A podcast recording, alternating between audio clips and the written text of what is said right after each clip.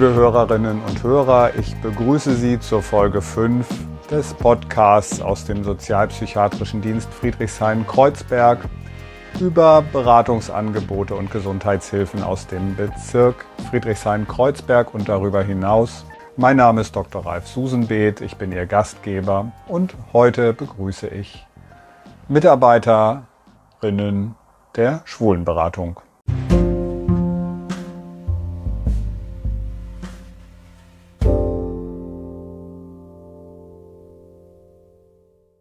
Liebe Zuhörerinnen und Zuhörer, zu unserer heutigen Folge habe ich eingeladen Herrn Duden und Frau Zimmermann von der Schwulenberatung Berlin, die uns ein wenig über die zahlreichen Angebote dieses doch sehr breit aufgestellten Trägers etwas erzählen werden. Guten Morgen. Hallo. Guten Morgen. Ja, schön, dass Sie Zeit gefunden haben hier fürs Interview. Und ich würde Sie bitten, dass Sie sich vielleicht beide kurz vorstellen, auch so in welchen Funktionen Sie für die Schwulenberatung tätig sind.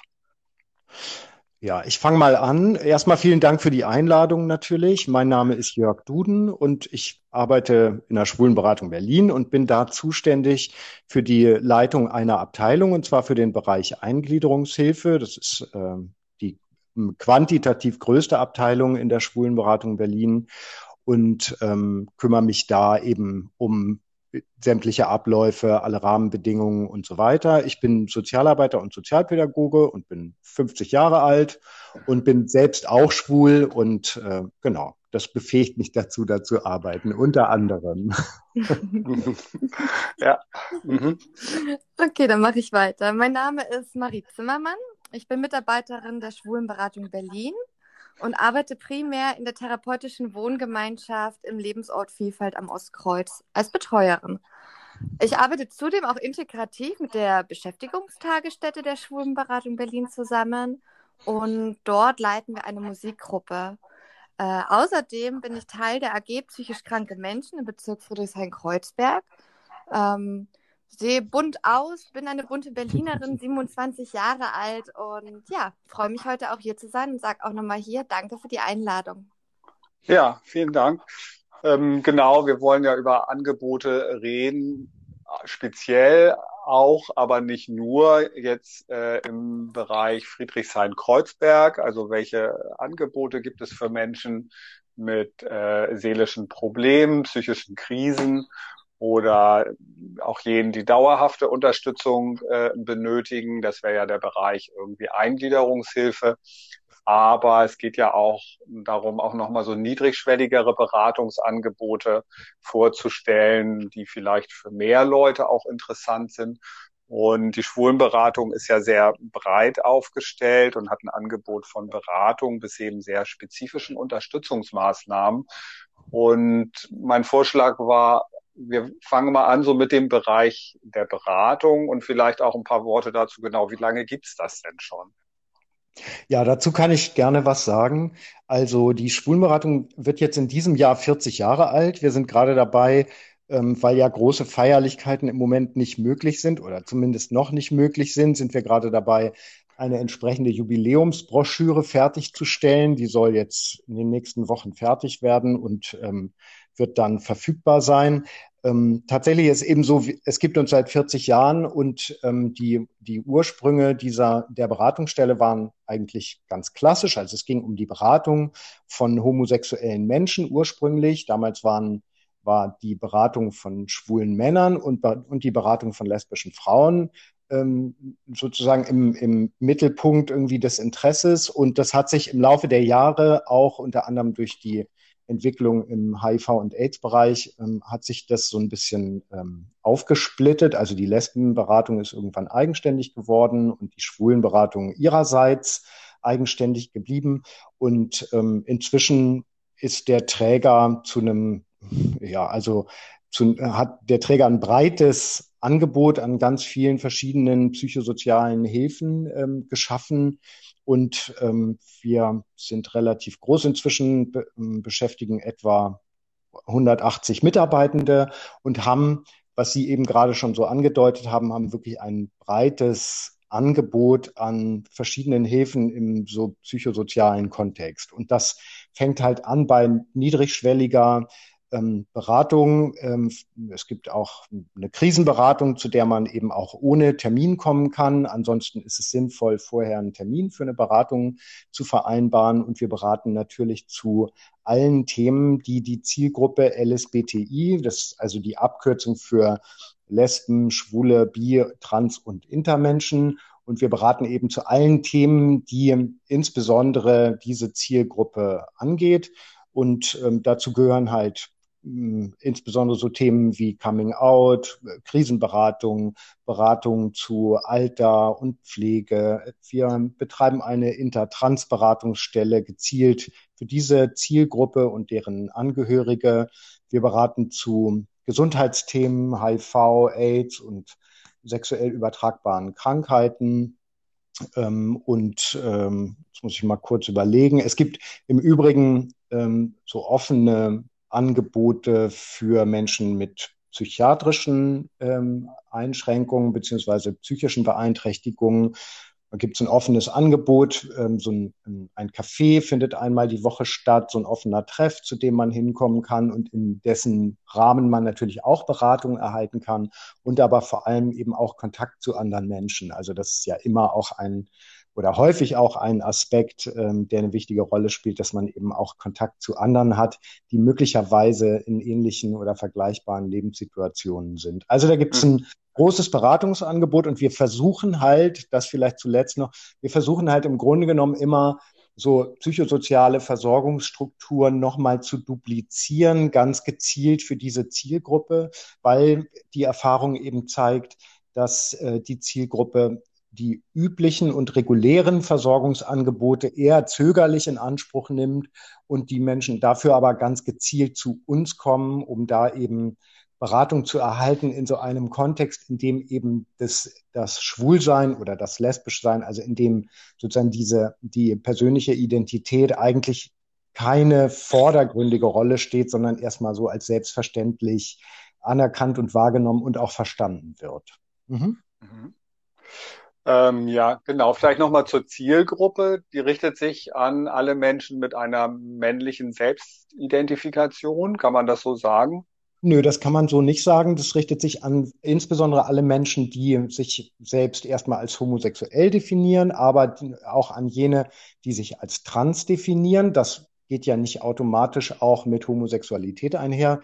Es richtet sich also auch an Menschen, die sich als trans definieren oder an Menschen, äh, die inter sind und natürlich auch an Menschen, die sich als queer oder non-binär verstehen. Also für diese gesamte Zielgruppe sind die Angebote da. Mhm. Okay, und dann würde mich noch mal interessieren, wann sind denn die Zeiten für die äh, Krisenberatung?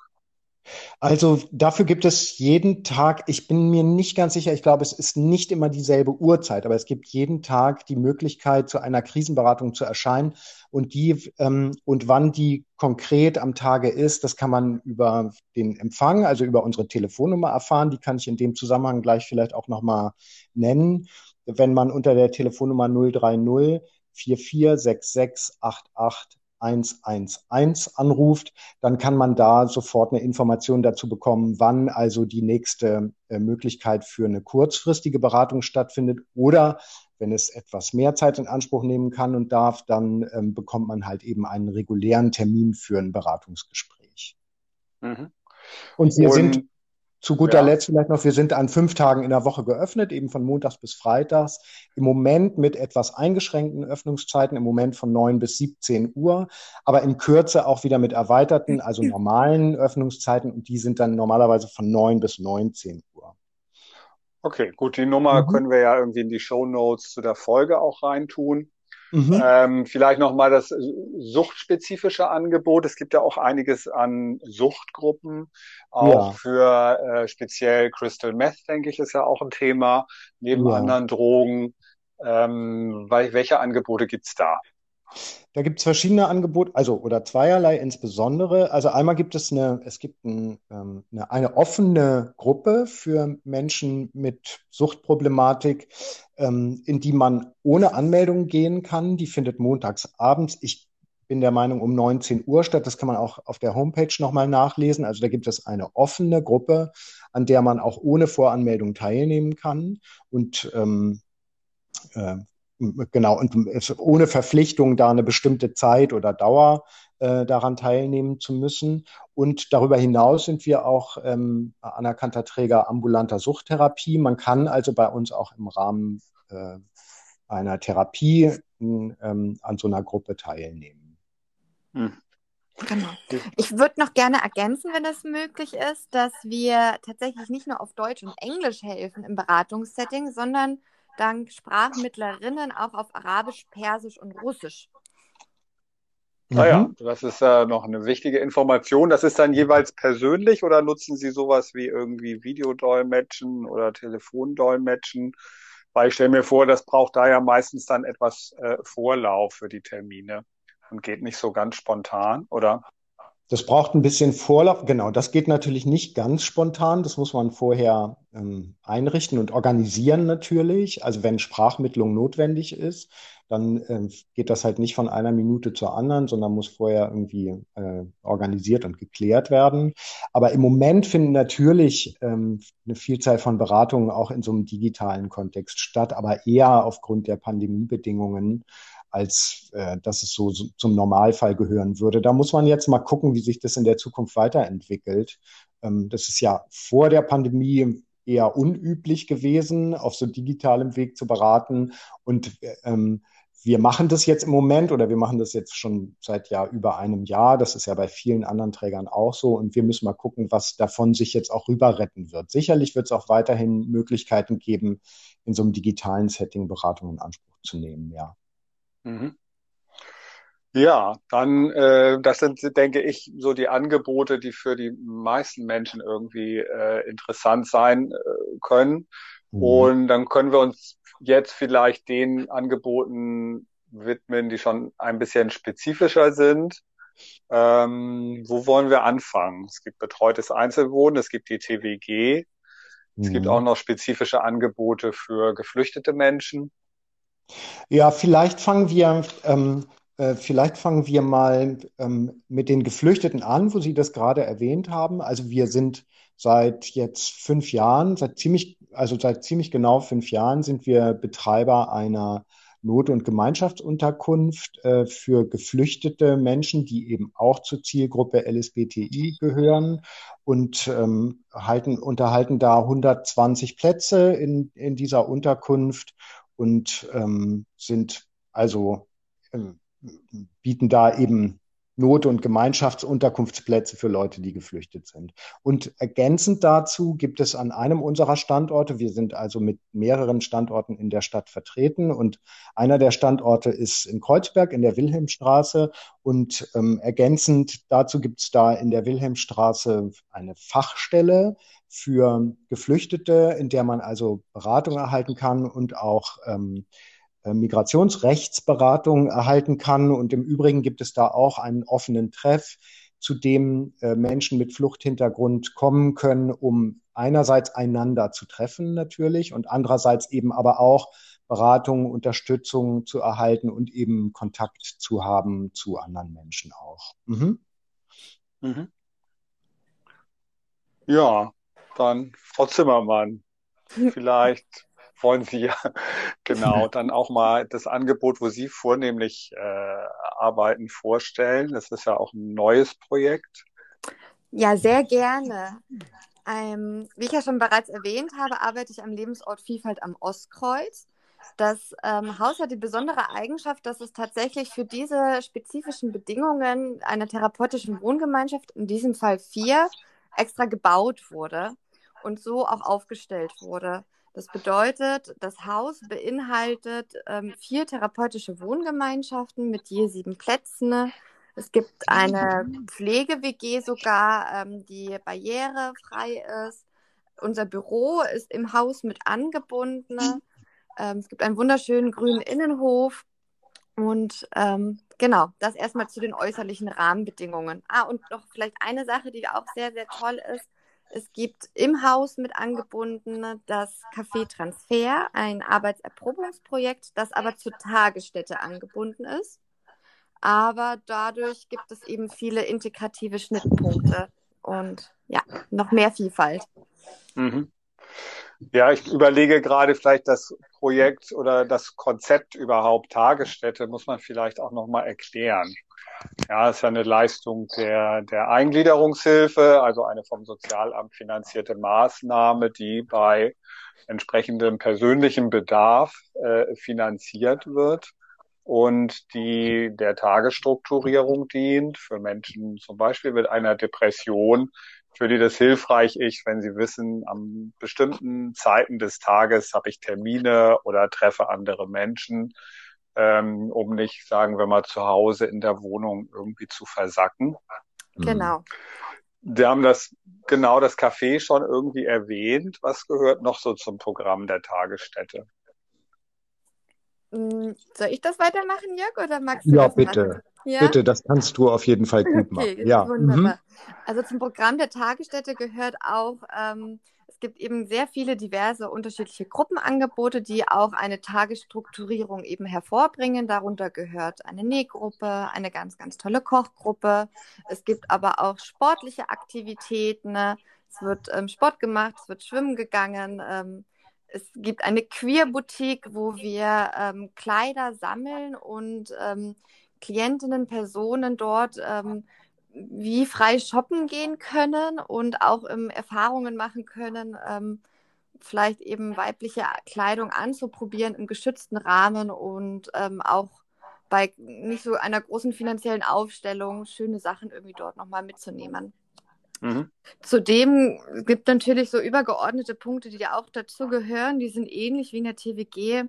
Es gibt Einzelgespräche, lebenspraktische Unterstützungen, Krisenbewältigungen sind natürlich auch ein Thema. Und ja, also es ist ein sehr, sehr großer Nährwert, ähm, dieses soziale Konstrukt. Mhm. Gibt es äh, von der Tagesstätte aus auch äh, Hausbesuche? Gehört das mit zum Programm? Das wird auch gehandhabt, ja. Mhm. In, in besonderen Fällen, wenn das notwendig Genau. ist, dann werden da auch Hausbesuche realisiert, beispielsweise in Phasen, in krisenhaften Phasen, wenn KlientInnen tatsächlich sich nicht in der Lage fühlen, das Angebot in Anspruch zu nehmen oder sich auf den Weg zu machen. Oder, also wie gesagt, insbesondere in Krisen, dann ähm, machen wir auch Hausbesuche und schauen, welche Art von Unterstützung ist nötig, um sozusagen die regelmäßige Teilnahme an, einer, an der Tagesstätte oder an den Angeboten der Tagesstätte wieder in Anspruch nehmen zu können. Und ich würde vielleicht noch ergänzen, ähm, was Sie auch eben in der Frage schon kurz erwähnt hatten, dass eben so ein strukturierendes Angebot eben bei vielen Beeinträchtigungen von psychiatrischer Relevanz eben eine, eine große Bedeutung hat, weil eben durch, durch bestimmte Strukturen auch, ähm, auch ein bestimmter Rahmen und so ein bestimmter Halt vorgegeben wird, der eben so ein bisschen Orientierung im Alltag bieten kann. Und weil es eben auch eine regelmäßige, damit auch gewährleistet ist, dass sozusagen eine regelmäßige Ansprache der Betreuungspersonen oder vielleicht auch anderer Teilnehmer aus der, aus der Beschäftigungstagesstätte gibt, die sozusagen, die mich als Teilnehmer dann so ein bisschen auf dem Schirm haben. Ja, also das spielt eben eine große Rolle dabei. Und es ist, wie gesagt, insbesondere so bei depressiven Erkrankungen und so ist es eben eine große Hilfe, ähm, seinen Tag in besonderer Weise zu strukturieren und klar zu haben, okay, um die Zeit muss ich aufstehen und dann muss ich angezogen sein und dann muss ich mich auf den Weg machen und es wartet auch jemand auf mich oder ich habe da auch eine Aufgabe zu erledigen und andere warten auf mich. Das hat also vielerlei Bedeutung wie für die Teilnehmenden, wenn sie daran teilnehmen. Ja. Genau, ja. Ja, weil das Konzept lebensweltnah ist und die Homosexualität jetzt nicht direkt immer im Mittelpunkt stehen muss. Und das ist, ähm, dadurch wird ein wunderbarer Rahmen geschaffen. Ne? Genau, ich glaube, das Wesentliche ist ja sozusagen, wenn man schwul ist oder trans, ähm, dass man sagt, ja, wenn ich ein Beratungsangebot irgendwie aufsuche, dann hat das ja meistens den Grund, ich habe schon irgendwelche Probleme. Und mit dem Problem, ja, muss ich mich fragen, wie stehen meine Berater jetzt zur Homosexualität? Diese Frage, mit der möchte ich mich dann irgendwie nicht äh, belasten. Und das ist ja irgendwie der Sinn, denke ich, solcher geschützten Räume. Und deswegen sind die Angebote der Schwulenberatung ja auch überregional, also nicht an den Bezirk, in dem sich die Einrichtung gerade befindet, äh, gebunden. Genau, ja. Mhm. Und tatsächlich ist natürlich so, dass die Zielgruppe, das habe ich vorhin schon mal so kurz erwähnt, natürlich suchen sie nach BeraterInnen, die sich auch mit der Lebenswelt auskennen, also die auch ein, eine Vorstellung davon haben, welche Bedeutung es eben hat, wenn man dieser Minderheit äh, angehört. Es ist eben eine gesellschaftliche Minderheit, die äh, Schwulen und Lesben, Bi, Trans- und Intermenschen. Und ähm, die Leute, die zu uns kommen, erwarten, und das bekommen sie auch, so ein bisschen Verständnis für deren Lebenswelt. Es ist eben, ähm, es ist, wie soll ich sagen, äh, das, das Leben, ich sage mal, beispielsweise eines schwulen Mannes unterscheidet sich eben doch in einiger Hinsicht vom Leben eines heterosexuellen Mannes. Und das zieht sich so ein bisschen wie ein roter Faden durch das Leben und eben auch durch den Alltag. Und die Menschen, die zu uns kommen, erwarten, dass wir eine Vorstellung davon haben, was die Besonderheiten sind. Und, ähm, und um das, und um davon, also dass man davon irgendwie fest ausgehen kann. Das erleichtert sozusagen den, äh, den Weg, die Hilfe bei uns zu suchen, als wenn eben äh, dem noch zuvor steht, dass man erst erklären muss, äh, wie gestaltet sich eigentlich mein Leben und wie gestaltet sich, wie gestalten sich auch die bi biografischen Besonderheiten eines homosexuellen Menschen beispielsweise. Das sind ja alles so ähm, Inhalte und, äh, und Umstände, die uns eben gut bekannt sind. Und ich glaube, dass ähm, das erlaubt es vielen Leuten auch, sich bei uns überhaupt zu melden. Ja. Ja. Mhm. Mhm. Ja, also eigentlich ein bisschen. Hm? Entschuldigung. Ja, ich wollte sagen, es ist eigentlich ein kulturspezifisches Angebot, wie andere kulturspezifische ja. Angebote auch. Ja, ja so. stimmt. Mhm. Ja, stimmt, genau. Frau Zimmermann, Sie wollten noch was sagen. Genau, ich wollte nur noch mal das eben unterstreichen aus dem Blickwinkel der Ratsuchenden dass wir die Perspektive eben sehr gut nachvollziehen können und dass auch die Besonderheit nochmal hm, hervor ist von unserem Träger. Mhm. Okay, dann nochmal weiter zum Lebensort Vielfalt. Das ist ja, glaube ich, das größte Projekt, was Sie so gestemmt haben in den äh, letzten Jahren und wie ich raushöre, auch ein echtes Herzensprojekt. Hm, wollen Sie noch was sagen zu den WGs dort? Ja, sehr gerne. Also es ist tatsächlich eine sehr, sehr bunt gemischte ähm, Wohngruppe pro Etage. Und da bin ich auch wieder an dem Punkt, Vielfalt ist einfach unsere Stärke. Ähm, das bringt natürlich mh, hm, Besonderheiten mit sich, aber auch Herausforderungen. Ähm, ich glaube, einer der wichtigsten Punkte ist erstmal, bevor Personen dort einziehen, also es, es gibt einen rechtlichen Anspruch eben aufgrund der Eingliederungshilfe ähm, seit 2020 SGB 9 ähm, und ähm, vor allem auch die Bereitschaft, ähm, sein Leben mit anderen zu gestalten. Also der Punkt, bin ich WG-tauglich, möchte ich das, kann ich das auch aushalten und möchte ich eben diese Auseinandersetzung haben. Das ist ähm, ein großer Punkt. Und ähm, da kommen dann natürlich auch ähm, Reibereienpunkte manchmal. Also ich habe ja die Herausforderungen auch angesprochen. Es ist nicht immer einfach, seinen Alltag ähm, zu sieb zu teilen, wo jeder sein eigenes Päckchen mit Themen mitbringt, die er dort ähm, bearbeiten möchte oder die es auch noch ähm, zu herausarbeiten gilt. Und da mhm. bieten wir eben Unterstützung und den Rahmen und das ist sehr, sehr, sehr breit gefächert. Ähm, bei der alltäglichen Lebensführung unterstützen wir. Wir haben offene Angebote. Wir sind von montags bis freitags dort und auch erreichbar. Und ähm, es ist also ich sage immer, ich liebe sehr meine Arbeit und da bin ich auch sehr stolz tatsächlich drauf, Menschen zu begleiten, ähm, in ihr eigenes ähm, selbstständiges Leben weiterzuführen. Ja, das ist unglaublich mhm. energiegebend auch zurück. Und da bin ich sehr dankbar, irgendwie ähm, so nah auch an den Menschen sein zu dürfen. Das beruht auf einer großen, vertrauensvollen Beziehungsarbeit. Und ja, hm. Vielleicht ist noch zu ergänzen, dass ja ähm, sich, also psychische Erkrankungen ganz häufig eben einhergehen mit, ähm, mit ähm, Problemen bei der Kontaktgestaltung zu anderen Menschen und bei der Beziehungsgestaltung mit anderen Menschen. Und das ist natürlich ein ähm, wichtiger Inhalt, äh, insbesondere im Leben in so einer therapeutischen Wohngemeinschaft, weil das eben so ein Übungsfeld darstellt, um mit anderen Menschen im Kontakt zu sein, mit ihnen zurechtzukommen, aber auch mit Konflikten eben einen Umgang zu finden, ja. Denn logischerweise, wenn ich mit einer Person oder mehreren Personen äh, zusammenwohne, dann geht das eben nicht konfliktfrei und ich kann eben relativ schnell mh, hm, eigene Erfahrungen ähm, machen und mit Hilfe der Betreuenden und vielleicht auch mit Hilfe der Mitbewohnenden äh, reflektieren und schauen, okay, was, was tut mein eigenes Verhalten eigentlich dazu bei, dass ähm, Situationen konfliktreich sind und was kann ich äh, eben auch dazu beitragen, dass die Konflikte gelöst oder geklärt oder werden oder ein Umgang damit gefunden werden kann. So, das ist halt sicherlich ähm, eine der Aufgaben, die insbesondere in der Betreuung und in der Eingliederungshilfe eben immer ähm, Schwerpunkt sind. Ja. Mhm. Man könnte sagen, es ist eigentlich auch ein Trainingsraum für soziale Kompetenz. Ja. Auf jeden Fall, ja. Und wir, Und wir verinnerlichen auch so die Haltung, dass, dass ja jedes Individuum oder das System schon die notwendigen ähm, Ressourcen in sich hat und wir schaffen eben den Rahmen, zum Beispiel auch mhm. durch Interventionen wie Psychoedukation um, und andere Methoden. Ne?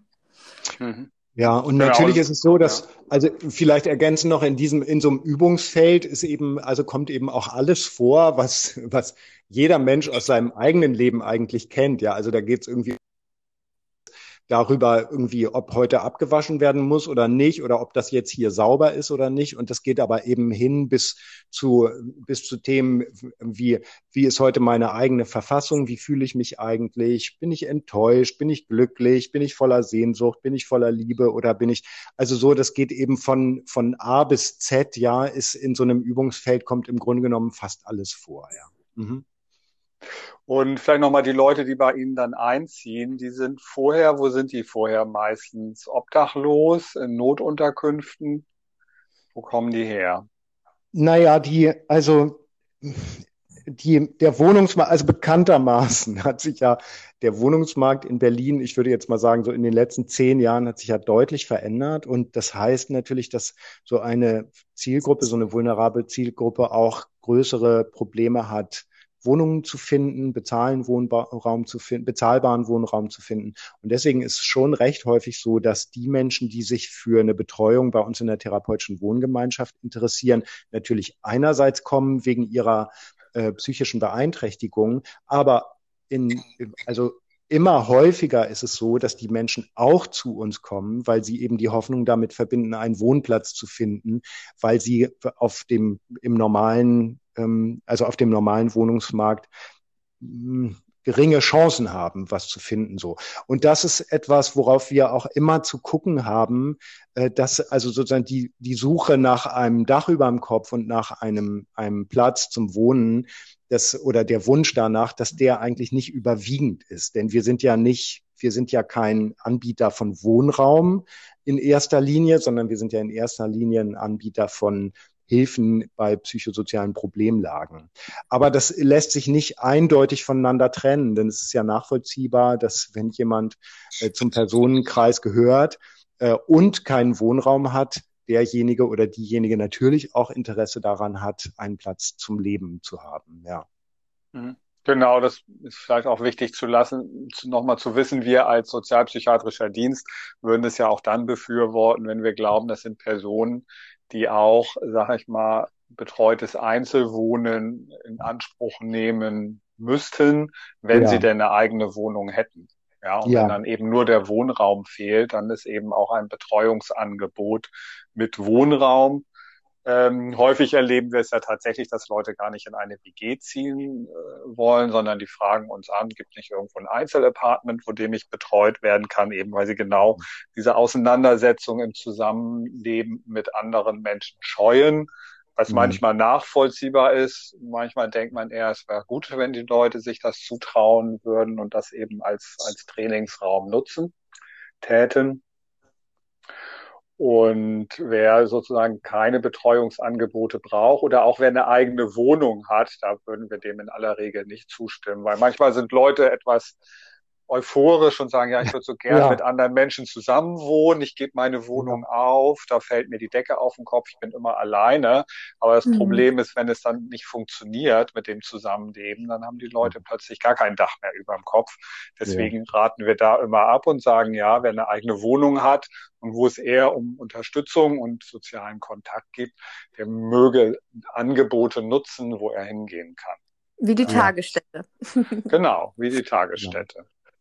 Ich finde vielleicht zum Ostkreuz, also zu dem Projekt, was, ähm, was Marie Zimmermann eben auch so ein bisschen erläutert und vorgestellt hat, finde ich noch erwähnenswert, dass es eine, äh, dass in einer der Wohngemeinschaften, also die Wohngemeinschaften sind alle barrierefrei und äh, eine der Wohngemeinschaften ist tatsächlich auch Rollstuhl geeignet und, ähm, und da können Menschen leben, die einerseits äh, Eingliederungshilfebedarf haben, also die eine psychische Erkrankung haben und, ähm, und den Anspruch auf äh, Hilfe und Unterstützung haben, aber andererseits eben auch vielleicht noch ein körperliches Handicap oder eine andere Einschränkung. Und da kommt auch regelmäßig ein Pflegedienst und äh, versorgt die Menschen in pflegerischer Hinsicht, soweit das notwendig ist. Also die Möglichkeit gibt es da auch. Und das finde ich nochmal erwähnenswert, weil es natürlich auch relativ also relativ viele Menschen gibt, die eben sowohl eine psychische Erkrankung als auch vielleicht ein körperliches Handicap haben. Mhm. Mhm. Ja. Ja, ich überlege so allgemein würde mich nochmal interessieren, gab es mit den Projekten äh, der Schwulenberatung, gibt es da ab und zu mal irgendwie Probleme in Richtung irgendwie antischwuler Gewalt oder derartige Sachen? Hm, eine gute Frage, ja. Es gibt immer mal äh, Probleme oder auch Anfeindungen oder ich weiß nicht, uns es werden irgendwie mal, keine Ahnung, wird mal irgendwas äh, an die Hauswand gesprüht oder in der Niebuhrstraße, ich weiß gar nicht mehr, sind, glaube ich, mal Farbbeutel oder irgendwas. Also es gibt immer mal so, ähm, so Übergriffe oder so Überschreitungen. Allerdings muss man schon auch sagen, das ist nicht also das bestimmt nicht unseren Alltag. Das ist die mhm. Ausnahme, das ist die Ausnahme. Und wir haben ansonsten, würde ich sagen, haben wir ein recht gutes also wir sind gut vertreten in der Stadt. Ich finde, wir haben eine relativ gute Anerkennung und ähm, sowieso bei allen Institutionen und FachkollegInnen, mit denen wir zusammenarbeiten, ohnehin. Aber auch in der breiten Bevölkerung, würde ich sagen, gibt es eine große, große Zustimmung für das, was wir tun und für das, äh, was wir so machen, erreichen und auch planen. Und dass es, dass wir mit Anfeindungen konfrontiert sind, ist wirklich eher die Ausnahme. Was für ein Glück.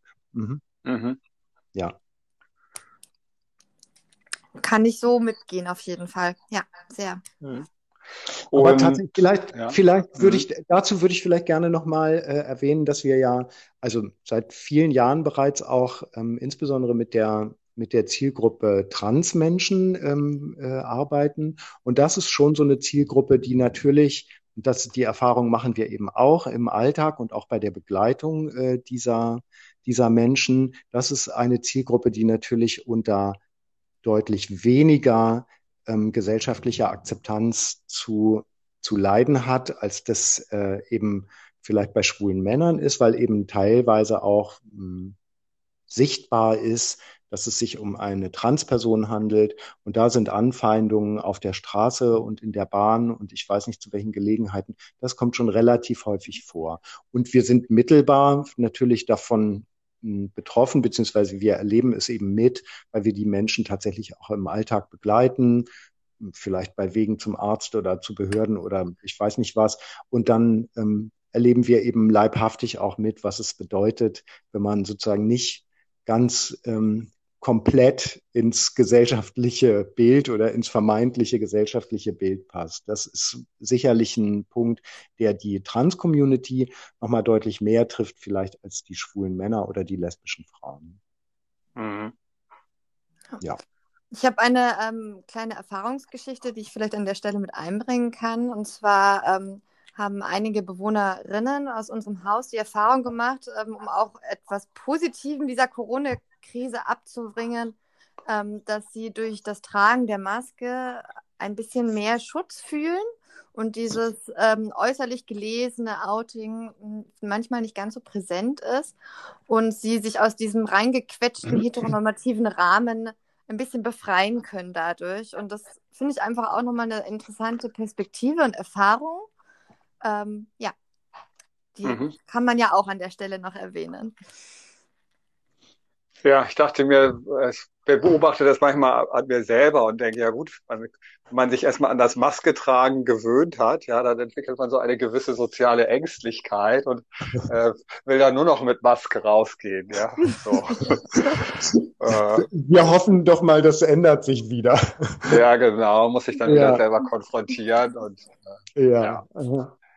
Gibt's Projekte für die Zukunft? Oder na klar, na klar, ja. gibt's, na klar gibt's Projekte für die Zukunft. Die Schwulenberatung, die Schwulenberatung Berlin ist glücklicher. Also ich empfinde es als ein Glück. Wir sind, wir befinden uns eigentlich in so einem permanent, in so einer permanenten Entwicklung, um eben zu schauen, okay, wie ist die Bedarfslage in der, in unserer gesamten Zielgruppe und ähm, wo wo gibt's Versorgungslücken und was braucht es vielleicht noch. Und ähm, eins, also sicherlich das prominenteste und, ähm, und größte Projekt, an dem wir arbeiten und das im Herbst nächsten Jahres fertig sein soll, ist ein neues Wohnprojekt. Das wird am Südkreuz sein und das ist ein, äh, da entsteht ein weiterer Lebensort Vielfalt, eben der Lebensort Vielfalt am Südkreuz, ist ein Mehrgenerationenhaus mit über 60 Wohnungen, und die Beratungsstelle wird dort auch ihren Sitz haben und die Beschäftigungstagesstätte, die wir vorhin schon erwähnt haben, wird auch dorthin umziehen und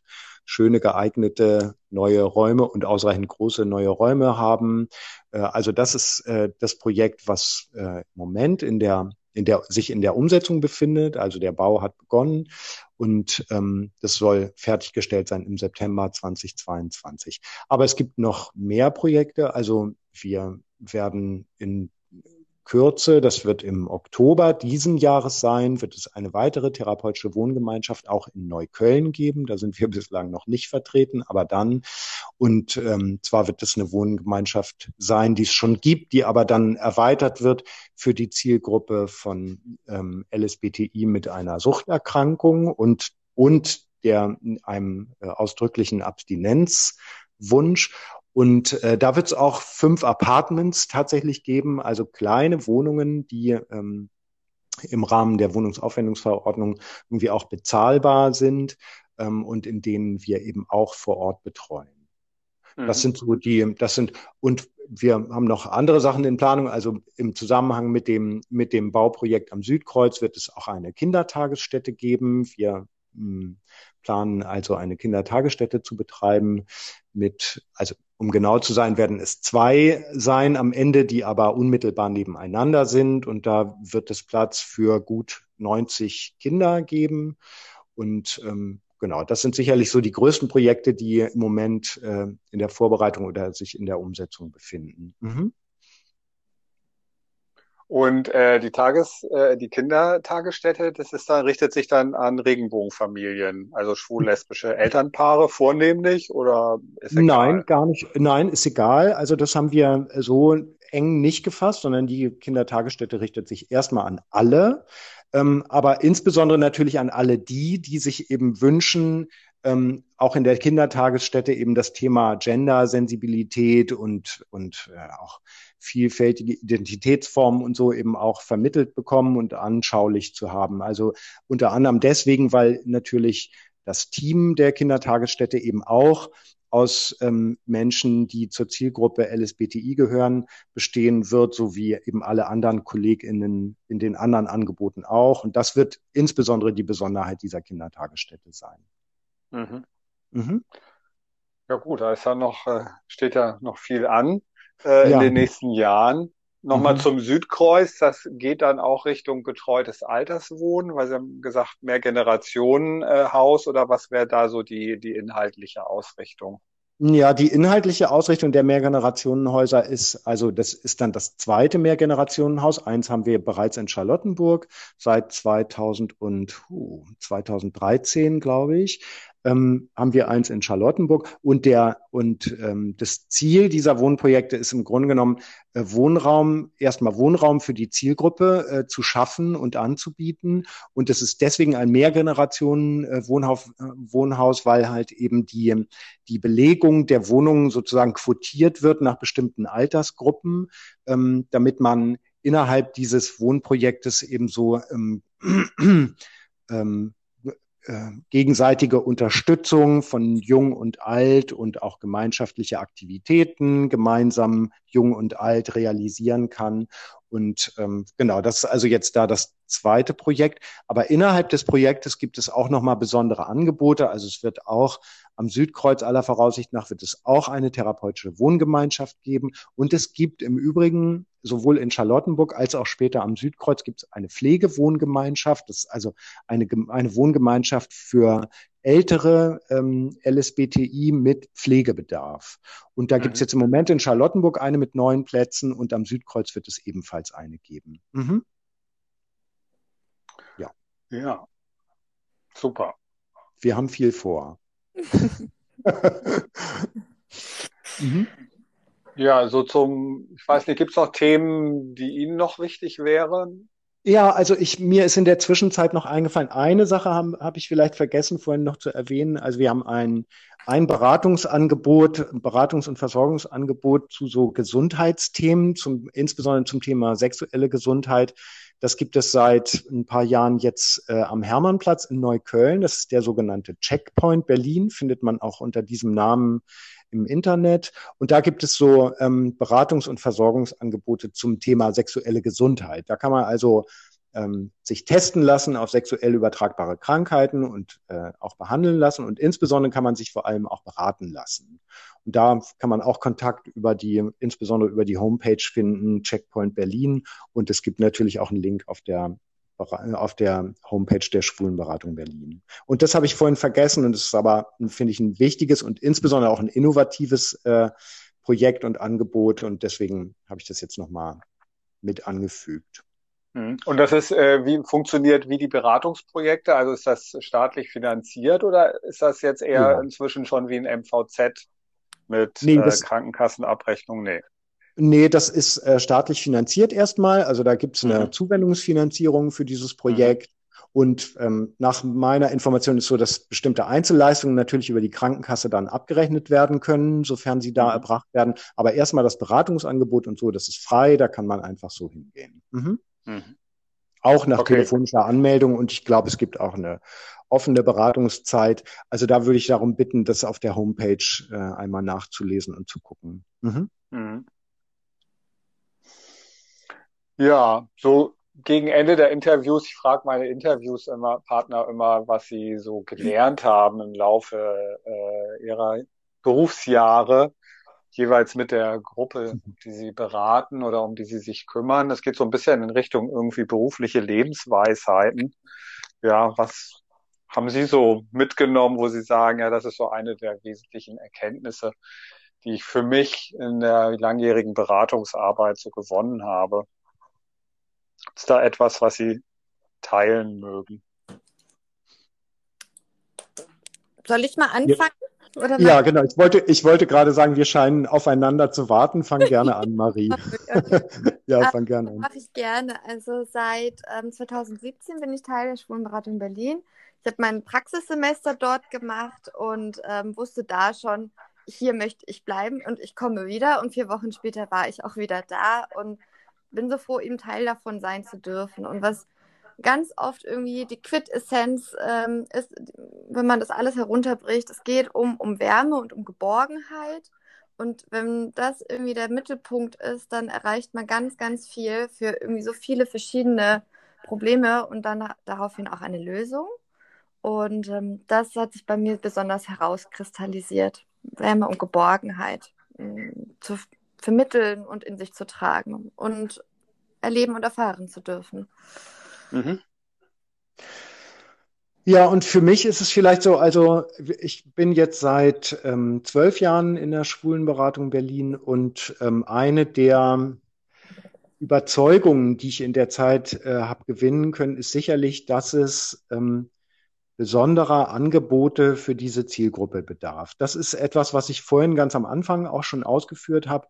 Und ich war, war und bin relativ häufig mit der Frage konfrontiert, ja, ist es denn noch notwendig, dass, äh, dass es so eine Beratungsstelle und dass es diese Angebote ganz gezielt für diese Zielgruppe gibt? Es gibt doch eine recht große Akzeptanz ähm, für Schwule und Lesben und Bi und Trans und Inter. Und ähm, da ist es ja vielleicht gibt es vielleicht gar keine Notwendigkeit mehr. Und die Erfahrung, die ich aber gemacht habe und die Überzeugung, die ich habe gewinnen können, ist, es braucht tatsächlich ganz gezielte Angebote, weil die, diese, die Nähe zur Lebenswelt dieser Zielgruppe eben maßgeblich ist, damit die Hilfen überhaupt sozusagen an den Mann und an die Frau und an die Person gebracht werden können. Ähm, das ist etwas, was ich sicherlich in der Zeit deutlich ähm, habe verzeichnen können und was so ein bisschen ähm, was ich so erstmal vordergründig so aus dieser Zeit mitnehme. Neben vielen, vielen anderen Erfahrungen und Überzeugungen. Aber das ist eins, das hat mich, ähm, da bin ich sehr davon überzeugt, irgendwie, dass wenn wir nicht bestimmte Angebote schaffen, dann wird diese Zielgruppe keinen Zugang dazu finden. Mhm. Ja, vielen Dank. Also meine persönliche Überzeugung wäre auch, dass ich Minoritätenstress ganz allgemein gesprochen, ja, auch in einer sehr permissiven und sehr offenen Gesellschaft nicht gänzlich äh, vermeiden lässt und es immer mhm. irgendwie da ja, ein spezifisches Angebot auch braucht. Ja, ja. Und ich muss sagen, also das vielleicht, das vielleicht auch nochmal so an, an äh, Sie als Rückmeldung, nicht nur äh, an Sie jetzt ganz persönlich, aber insgesamt vielleicht an die anderen Fachstellen und FachkollegInnen, mit denen wir so, so, zusammenarbeiten. Es gibt eine große Akzeptanz dafür und wir erfahren eine große Unterstützung eigentlich. In dem, was wir machen, erfahren wir auf den meisten Ebenen eine große Unterstützung, was ja irgendwie auch toll ist und was eben auch Ausdruck einer gesellschaftlichen Entwicklung ist. Und darüber sind wir erstmal froh und, ähm, und das ermutigt uns immer weiterzumachen. Mhm. Ja, sehr schön. Dann, ja. Frau Zimmermann, Herr Duden, bedanke ich mich ganz herzlich, dass Sie sich die Zeit genommen haben. Sehr gerne, sehr Vielen gerne. Wir Dank bedanken auch. uns auch. Mhm. Ja. Danke. ja.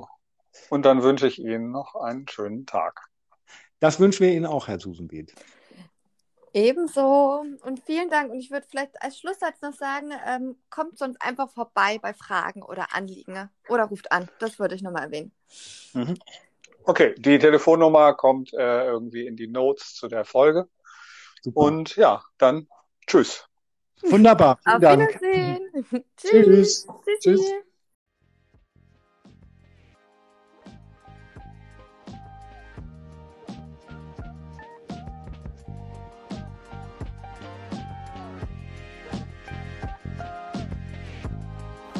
Dies war Folge 5. Ich hoffe, es war für Sie interessant Bleiben Sie dran und bis dahin wünsche ich Ihnen eine gute Zeit und Gesundheit. Tschüss.